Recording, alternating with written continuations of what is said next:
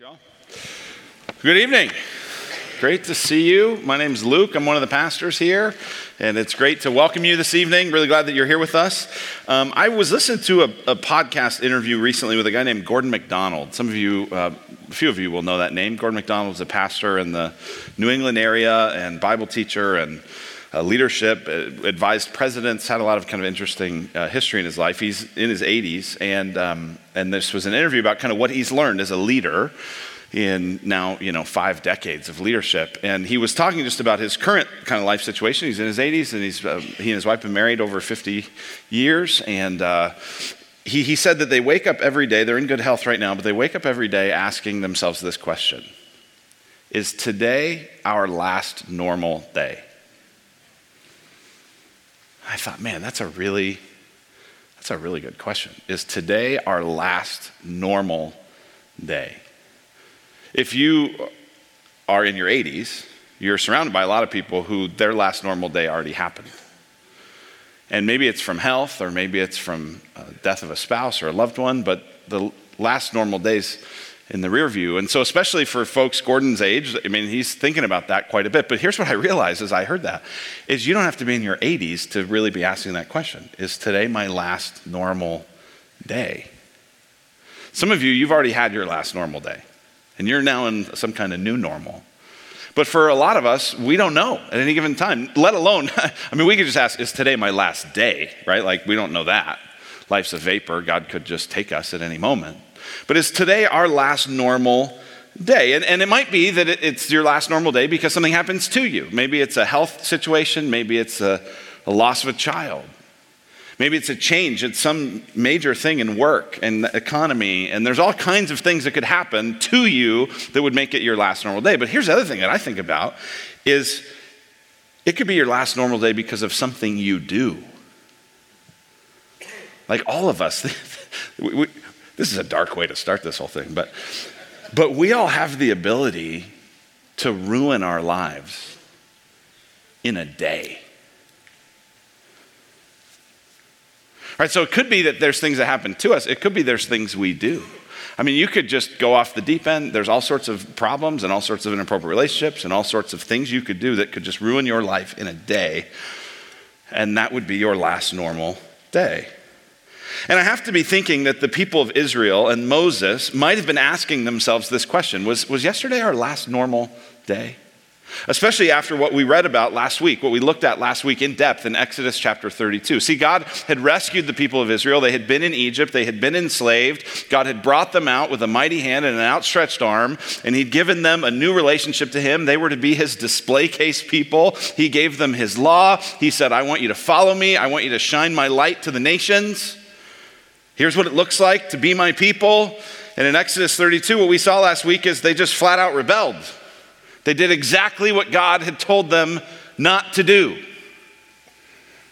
We saw last week the kind of mathematics of rebellion, kind of the formula that rebellion often follows. It often follows a disordered love plus a moment of insecurity or fear or need, and we turn to sin. It's a disordered love. A disordered love, what we said last week, is something that maybe it's a bad thing that we love that we shouldn't love, or maybe it's a good thing that we love too much. We turn a good thing into a God thing. And our loves are all out of whack. Our priorities are all out of line. And instead of loving God primarily, we fall in love with other things. And so, when that's just the condition of our hearts, then our lives encounter moments where we feel insecure, where we feel needy, where we're not sure what to do, where we feel afraid, where we feel anxious, where we feel tempted. And oftentimes that combination leads us to turn away from God and to turn towards sin. And that's what the people of Israel had done. And what we saw is that God was very, very mad about it. And so the question tonight is Is Israel too far gone for God? Have they gone too far? Right? God had had them as his treasured people. Have they kind of like, maybe there's this line where it's like, God's patient, God loves you, God patient, God loves you, God's patient, God hates you now. Have they crossed that line? Is there a line like that? Have they crossed it? What about you? Are you too far gone for God? Have you done things Maybe you haven't ruined your life in a day, but you feel like you've ruined your spiritual life through a lot of different days added together. And you say, Well, I can maybe remember a time when I felt close to God, but I, I don't have those days anymore. I'm too far gone. Maybe you've never had that, but you think, I could never have it. I mean, at, at, best, maybe God would sort of keep me at arm's length, maybe forgive my sin, but I could never have a close relationship with God. I could never have a time where it felt like God really wanted to be with me. I just couldn't do that. I've gone too far. Is that true? The answer tonight is a resounding no. Here's the good news tonight reconciliation with God is possible. Reconciliation with God is possible, and we're going to look tonight at four different things that happen related to reconciliation with God. Exodus is concluding this. This is how we're going to finish this series. And so we'll look at these four things in just a moment. But first, let's pray. Let's ask for God's help as we get into these. Let's pray. Father, thank you for your grace to us, your kindness. And thank you that we can't get too far away from your reconciling love. God, we try, we run, we love other things besides you, and yet we are thankful tonight that you're merciful, that you're gracious, that you're slow to anger, that you're abounding in steadfast love. Help us to see that. Help us even tonight to experience in a fresh way reconciliation with you. We ask it in Christ's name. Amen. Amen. So, reconciliation with God happens. Uh, four things involved with that. The first one is this reconciliation with God happens when you treasure God more than his blessings. When you treasure God more than his gifts. That's really what repentance is, is when God becomes your treasure more than the stuff God gives you. Uh, God was very upset with the people. It says in Exodus 32, verse 10, he, God says to Moses, Hey, leave me alone that my wrath may burn hot against these people and I may consume them in order that I may make a great nation of you. See, here's what God was thinking God was thinking, You know what? I am so mad at these people. They have done exactly the thing I told them not to do. Their hearts are hard. They've been grumbling against me the whole way, but I've had it, and I'm going to wipe them out. And Moses, I'm going to start over with you. And listen, I've done this before. I did it with Noah. Wiped everyone out, starting with him. I'm going to wipe everyone out. I'm going to start with you, Moses. And we'll see in a minute how Moses intercedes and Moses gets involved and says, Hey, God, don't do that. And, and God does relent. He doesn't wipe the people out as he says he's going to, but it's not really clear when chapter 32 ends what's the relationship with God going to be like? And is it, are they going to be forgiven? Is it going to be restored? It's not really clear. And so here's what we read in Exodus 33, verse 1. It says, The Lord said to Moses, Depart Go up from here, you and the people whom you've brought out of the land of Egypt, to the land of which I swore Abraham, Isaac, and Jacob, saying to your offspring, I will give it. Ooh, okay, so this feels like good news. He's going, All right, Moses, here's the deal. I, we've had enough time here at this mountain. It's time to go to the land that I promised to you and your ancestors. You're going. Get up, get ready. Verse 2. More good news. I will send an angel before you and I will drive out the Canaanites, the Amorites, the Hittites, the Perizzites, the Hivites, and the Jebusites. All these uh, it people, right? All the termites and all the, all the other ites, they're all going to go away. Like you're going to you're to conquer them. You're going to have military victory. They're going to fight against you, but you will be successful. That's more good news. Verse 3 Go up to a land flowing with milk and honey. Listen, Moses, this is a good land. I mean, this is prosperous. This is abundant. The crops and the animals and the soil, and it is amazing. And when you think about the gap between being enslaved in Egypt and being in a land flowing with milk and honey, man, this is amazing.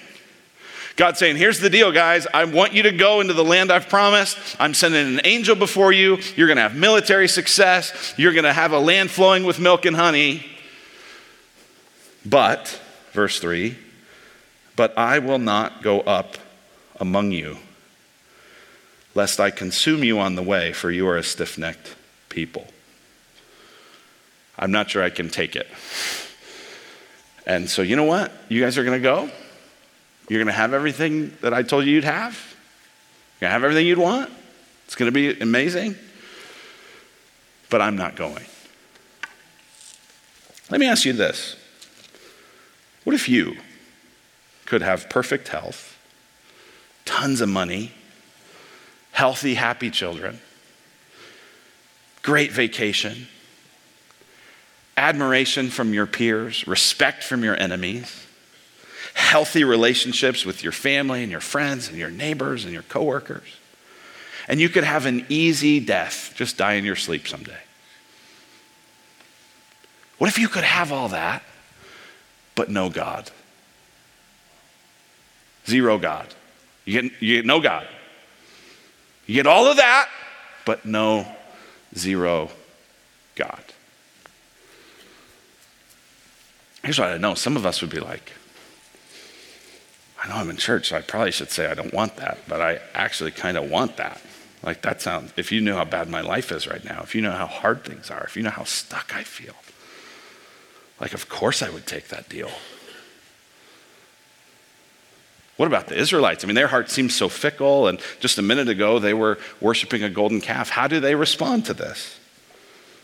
Verse 4 When the people heard this disastrous word, they mourned, and no one put on his ornaments. The next few verses talk about how they take off their jewelry. They assume a posture of mourning, of grief, of loss. This is a disastrous word.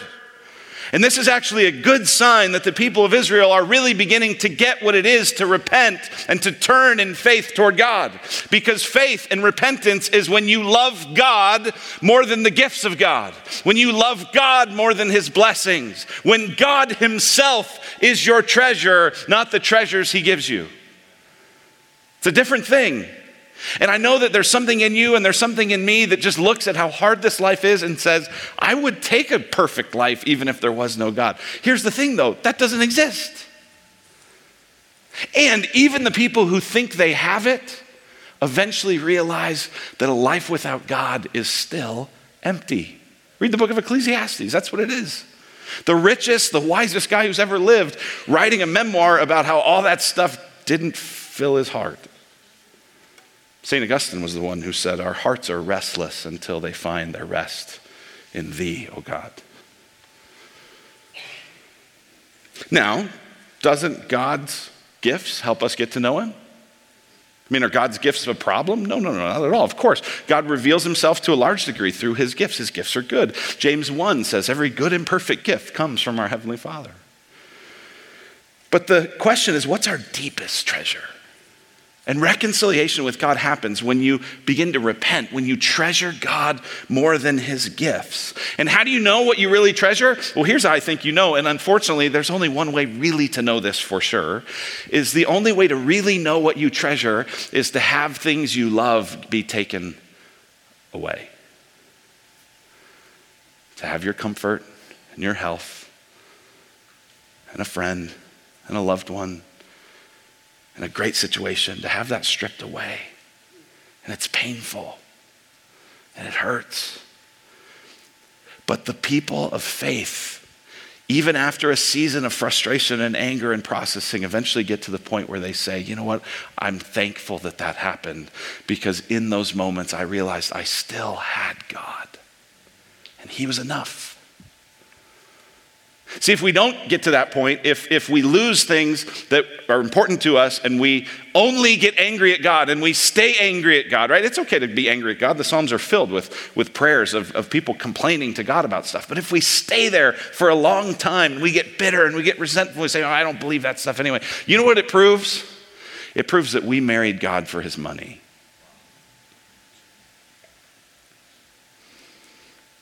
No one wants to married for their money. And God doesn't either.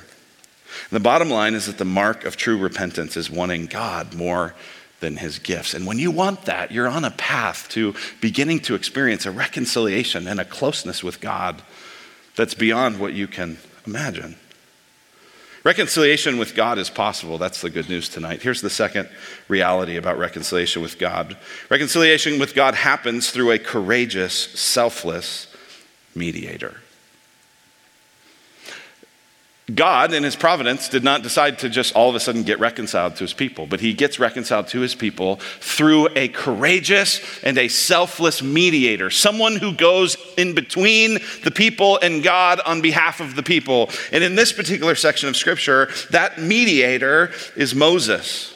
What we see actually are four times in this section that Moses mediates, intercedes, goes to God on behalf of the people. This is a remarkable growth in, in Moses we've seen in this book because at the beginning of it, in Exodus 3, Moses is going, Well, God, I don't know. You shouldn't send me. I'm not a good public speaker. And what do I, no one's going to listen to me. By the end of the book, he's like getting in God's face, me like, You can't do that, God. He's grown. And he's grown to be a courageous, selfless mediator. In Exodus 32, when God is really upset, you can turn in your Bible and look at these with me. I want to just kind of walk through these different intercessions of Moses. The first one is in Exodus 32, beginning in verse 11. So God has just said, I want to consume these people, I want to get rid of them. I'm going to start over with you, Moses. And in verse 11 it says, But Moses implored the Lord his God and said, Oh Lord, why does your wrath burn hot against your people, whom you have brought out of the land of Egypt with great power and with a mighty hand? Why should the Egyptians say, with evil intent did he bring them out, to kill them in the mountains and to consume them from the face of the earth. You get what he's saying? He's saying, God, if, if, you, if you just destroy your people now, all the Egyptians who right now think you're pretty powerful and pretty strong and pretty impressive are going to go, Seriously? That's what he was doing? He did all that stuff to us just to bring his people out into the desert and kill them? What kind of a crazy God is that? He continues. He says, Turn from your burning anger and relent from this disaster against your people. Verse 13, remember Abraham, Isaac, and Israel, your servants, to whom you swore by yourself and said to them, I will multiply your offspring as the stars of the heaven. And all this land I've promised, I will give to your offspring, and they shall inherit it forever. And so, so the two arguments are God, hey, remember the promises that you made, and remember your reputation before the nations. And that's his first line of argumentation. Now, so here's, here's kind of how I think about this whole thing. Um, I'm, Molly and I are now at the glorious place in our lives. If you have enough children, the good part is eventually the older ones get to watch the younger ones for free. It is awesome. It's really wonderful. And we're beginning to experience the joy of that. And so I just want you to imagine that we get home, Molly and I get home from a date night, and we show up at the house. And uh, Abby's been in charge, but we get home, and it is obvious that everything went wrong. There are dishes broken, the, the cushions and the pillows, and things are torn, and there's like drops of blood on the floor. And it's like, something clearly went really, really wrong here, right? And so we are furious. How did this happen? You're all, you're all grounded. You know those plans we were going to make? We're not making those anymore. You're not going to that birthday party. You're not going to this thing. Give us that. Give us you, to your room, right? We're just furious. And so I imagine this set of intercessions like various of my kids coming to me and interceding. So the first one would be Abby comes and she says, Hey, uh, Dad, I realize you're really upset and, and we blew it, but listen, your honor's at stake. and you told us that we could go to that party, that birthday party. And you really aren't the kind of person that changes your mind on that stuff. And so I think you ought to do that because what are those people going to think of you if you don't let us go to the party, right? That's kind of the first line of reasoning. First kind of mediation. All right, here's the second one. It's at the end of the chapter. It's in Exodus 32, verse 30. Here's the second mediation of Moses. This is courageous, this is selfless. The next day, Moses said to the people, You have sinned a great sin, and now I will go up to the Lord. Perhaps I can make atonement for your sin. So Moses returned to the Lord and said, Alas, this people has sinned a great sin. They have made themselves gods of gold. But now, if you will, forgive their sin. But if not, please blot me out of your book that you have written. This is courageous. Because listen, here's God's idea God's idea is I'm done with the people, but I like you. I'm going to start over with you. And this is Moses saying, God, I hope you'll forgive all of us, but if you don't, will you kill me and let these people have you back? I mean, think about that. Rather than going, you know what, this is a good idea to start over with just me. I've been thinking that for a while. I mean, these people have been on my case for this whole time. They just complain about the water and the bread and there's no meat and we had it so good. Yeah, start over with me. Brilliant. But Moses says, No, no, no, no. God, if you would, kill me, sacrifice me in their place. Right, so this would be like my second daughter coming after we lose it. We get home and we're all mad. And my second daughter, Caitlin, she comes and she says, Mom, Dad, I know you guys are really mad and, and we all really blew it and, and everything went really wrong. But would you, would you just punish me and let Abby and Caitlin and Mary, or Ab, Caitlin is the one, no, uh, Abby and Mary and Hank, would you let them go? Right, I, I can't get the name straight because this would never happen. this is just, but you get like how amazed you'd be if that happened. You'd be like, wow, I didn't, that's really selfless. That's amazing. All right, so that's the second one. The third and the fourth one are kind of similar. It's sort of the same argumentation that happens. The, the third one happens in chapter 33, verse 12. Right, this is where God has said, okay, I'm going to send you into the land, but I'm not going with all of you. And so Moses intercedes again. In verse 12, he says, Moses says to the Lord, See, you say to me, Bring up this people, but you've not let me know whom you will send with me. Yet you've said, I know you by name, and, you've also, and you also have found favor in my sight. Now, therefore, if I have found favor in your sight, please show me now your ways that I might know you in order to find favor in your sight. Consider too that this nation is your people. See, see, here's what Moses is doing. Moses is saying, All right, God, you've told me that I have your favor, but here's the thing you've made promises to your people. Will you let the favor that you have for me count for them? Would you apply your favor toward me to all of them also? God's not so sure about this. Verse 14, it says, My presence will go with you. And in the Hebrew, that's singular. I'll go with you, Moses. I don't, I'm not, I don't know about everybody else. My presence will go with you, and I will give you rest. And so Moses keeps going. Again, the selflessness of this. And he said to him, If your presence will not go with me, do not bring us up for here, for how shall it be known that I have found favor in your sight, I and your people? Is it not in your going with us, so that we are distinct, I and your people, from every other people on the face of the earth? God, you are the one that makes us distinct. Would you give my favor to them too? Right? So this would be like Mary, and Mary would come. She's our five year old. Uh, we call her Madam President. And so she would walk into the room and she would have a kind of rare kind of contrition, and she would say, uh, Dad, I know that I'm your favorite. Um, and Mary's actually not my favorite. She's not. My other kids say that she is, but she's not. But she thinks she is. So, so she would say, Dad, I know that I'm your favorite. Would you please be gracious to everyone else like you'd be gracious to me.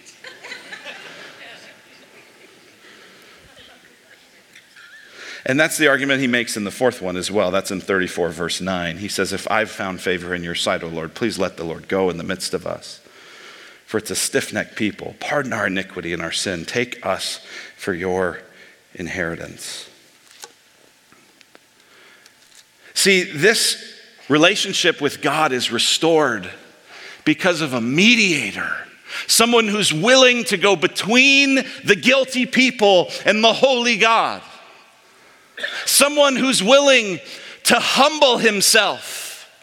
And in Moses' case, risk death and ask that the favor he's won with the Lord would be spread to other people. But here's the good news for us tonight our hope of reconciliation with God is not based on Moses, it's based on the one that Moses points to, and his name's Jesus. And Jesus is the one who had no sin. So he could be a selfless, sinless substitute. And Jesus is the one who had perfect favor with God, having never rebelled, having only obeyed, and his perfect record gets transferred to us so that God would allow us to shine his light into the nations and to show God's power to the world. We can be reconciled with God. This is good news tonight. And it's possible because of a strong, courageous, selfless mediator. But it's also possible, here's the third thing, because of God's goodness. See, we need to repent. We need to love God, not just his gifts. And we definitely have to turn in faith toward the mediator. But, but this is ultimately possible because the heart of God himself is good and gracious.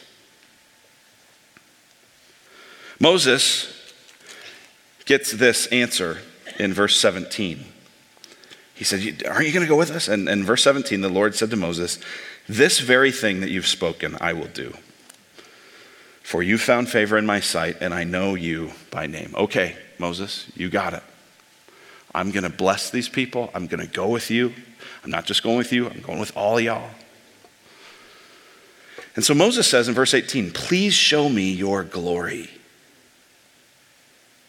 And there's this then remarkable scene where God says, Well, you can't really see me face to face because no one can see me and live. So I'm going to tuck you in kind of behind this rock, and uh, my glory is going to pass by, and I'm kind of cover you with my hand. And it's this kind of wild thing. And I've always only heard this taught as the idea that Moses just really wanted to know the Lord. So he said, Show me your glory. But that doesn't make sense in this context. What's Moses doing here? Here's what Moses is doing Moses is saying, God, I want a down payment that you're really going to follow through on this. You've told me that you'll do this, but I want to see it.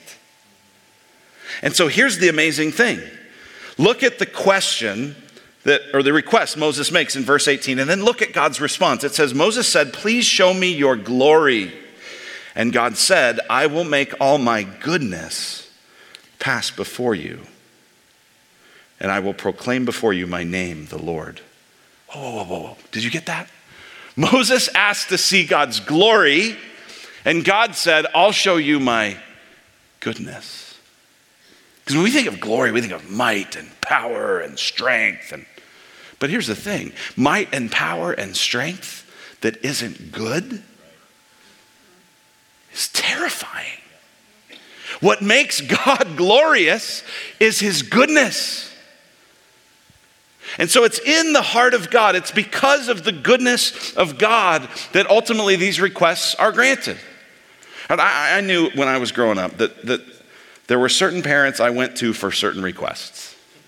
You guys had this when you grew up? Some of you have this now. I make sure I ask dad for this, make sure I ask mom for that. Because I know that, I, that, depending on who I ask, it's going to depend the kind of answer I get, right? Because ultimately, the request isn't even about the request, and it's not even about you, it's about the character of the person you're asking. Well, get this God is good, and we can be reconciled because He's good. Did you see how God had said in verse 19, I'll make all my goodness pass before you, and I will proclaim before you my name, the Lord? Well, this is then what he does in verse 6 and 7 of chapter 34. He says, Here's who I am. Here's what my goodness looks like. Look at Exodus 34, verse 6 and 7. The Lord passed before him and proclaimed, The Lord, the Lord a God merciful and gracious, slow to anger and abounding in steadfast love and faithfulness, keeping steadfast love for thousands, forgiving iniquity and transgression and sin, but who will by no means clear the guilty. This is the central confession of who God is. It's repeated seven times in the rest of the Old Testament scriptures. Over and over. This is actually, uh, Jonah quotes this back to God when Jonah doesn't do what God says. He doesn't go to Nineveh. And he says, God, I didn't go to Nineveh because I know that you're a God who's merciful and gracious, and you were probably going to forgive those losers. Right? So this becomes like a central idea of here's who God is. Well, who is God? God is good. Look at how God's described. He's described as merciful. That means God doesn't give you what you deserve. You deserve punishment. You deserve wrath. You deserve the worst, and you don't get it. But he's not just merciful, he's also gracious, a God merciful and gracious. Gracious isn't just that you don't get what you do deserve, but you do get what you don't deserve. You get goodness, you get blessing, you get favor, you get him. He's merciful, he's gracious, he's slow to anger. This means he's patient He's thoughtful. He's measured. He's abounding in steadfast love and faithfulness, it says. This means that there's more than enough. There's not just this kind of for a limited time only, right? Like while supplies last of God's steadfast love and faithfulness. But it abounds. There's enough. There's a lot. If you've had a lifetime of sin, He abounds in steadfast love and faithfulness. He can forgive you. And he keeps his steadfast love for thousands, it says. Now, the footnote there that's pretty interesting it says, keeping steadfast love, it, you could translate this, keeping steadfast love to the thousandth generation. And that's going to become important in a minute. But this is saying that God is able to stay faithful for a long time, to love for a lot of people, to spread his love to so many generations. How's he do this? Well, he's a God who forgives iniquity and transgression and sin. I was just sort of chewing on that verse and going like, forgiving iniquity and transgression and sin. He could have just said forgiving sin, right? But instead he said forgiving iniquity and transgression and sin. And you go, well, what, what are the differences? Here's, here's the thing I think in this verse, it doesn't matter. The point is, whatever you've done that's not good, God can forgive it. It doesn't matter if it was a sin or an iniquity or transgression. I'm not sure what the difference is, but whatever it is, God will forgive you if you turn to Him. And yet, here's this interesting tension, but while by no means clear the guilty, visiting the iniquity of the fathers on the children and the children's children to the third and the fourth generation. So God is just and God is fair. And if your father walks in a certain kind of sin, there's a good chance that you're going to be impacted by that sin, and that sin is going to be passed down, not in some sort of mystical spiritual way, but just the reality of growing up in a sinful, dysfunctional world. And God's not necessarily going to stop that. And He won't clear the guilty, which means that someone will pay for your sin. And either it'll be Jesus on the cross in your place, the perfect mediator substituting for you, or it will be you when you stand before God, having ignored Him, having built your life on everything else but Him, saying, I can go it without God, and God will say, Fine. Then you'll have eternity without me and it won't be good because I'm good. Now, I mentioned the generations thing, right? We're kind of thrown off by the end of verse 7, where it says, visiting the iniquity of the, of the fathers on the children and to the third and fourth generation. But contrast that with what he just said earlier. He said, showing steadfast love and faithfulness to a thousand generations, you know, visiting iniquity and sin on three or four. Here's the point of this the point of this is that God is weighted toward wanting to forgive. God is weighted toward wanting to show love. God is just and God is fair, but the heart of God is big and generous and welcoming. And so we have hope tonight of reconciliation with God because God delights in saving sinners. There's a place in the book of, uh, I think it's Luke, Luke 15, where it says there's joy in heaven over one sinner who repents. There's joy in the presence of the angels, it says, over one sinner who repents. And when you read that, you always think it's the joy of the angels, but that's not what it says. It says there's joy in the presence of the angels. Well, who's in the presence of the angels? God. So whose joy is it over a sinner who repents? It's God's. This is our big hearted, good God. Here's the last thing that we see as we look at the rest of the book of Exodus is that reconciliation with God happens as a picture of making things new. As a picture of making things new. So some of you are looking at this and going like, okay, we're in, we're, in chapter 34, and there's like 35, 36, 37, 38, 39, 40. This is the last week, so you're just skipping this whole part. And uh, the answer to that is yes. That is exactly what I'm doing.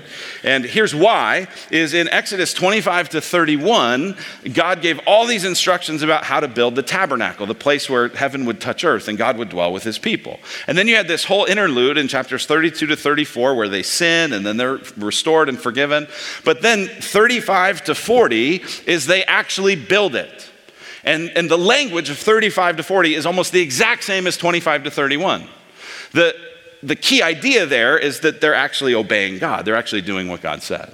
But I didn't feel like we needed to go back and re explain all the things that we explained just a couple of weeks ago. But here's what I do want to make sure we hit is that reconciliation with God happens as a picture of God making things new. This has been a big theme in the book of Exodus. As we kind of wrap up this book, here's kind of a summary thought on this whole book that we've been studying for these last 15 weeks. when God saves people,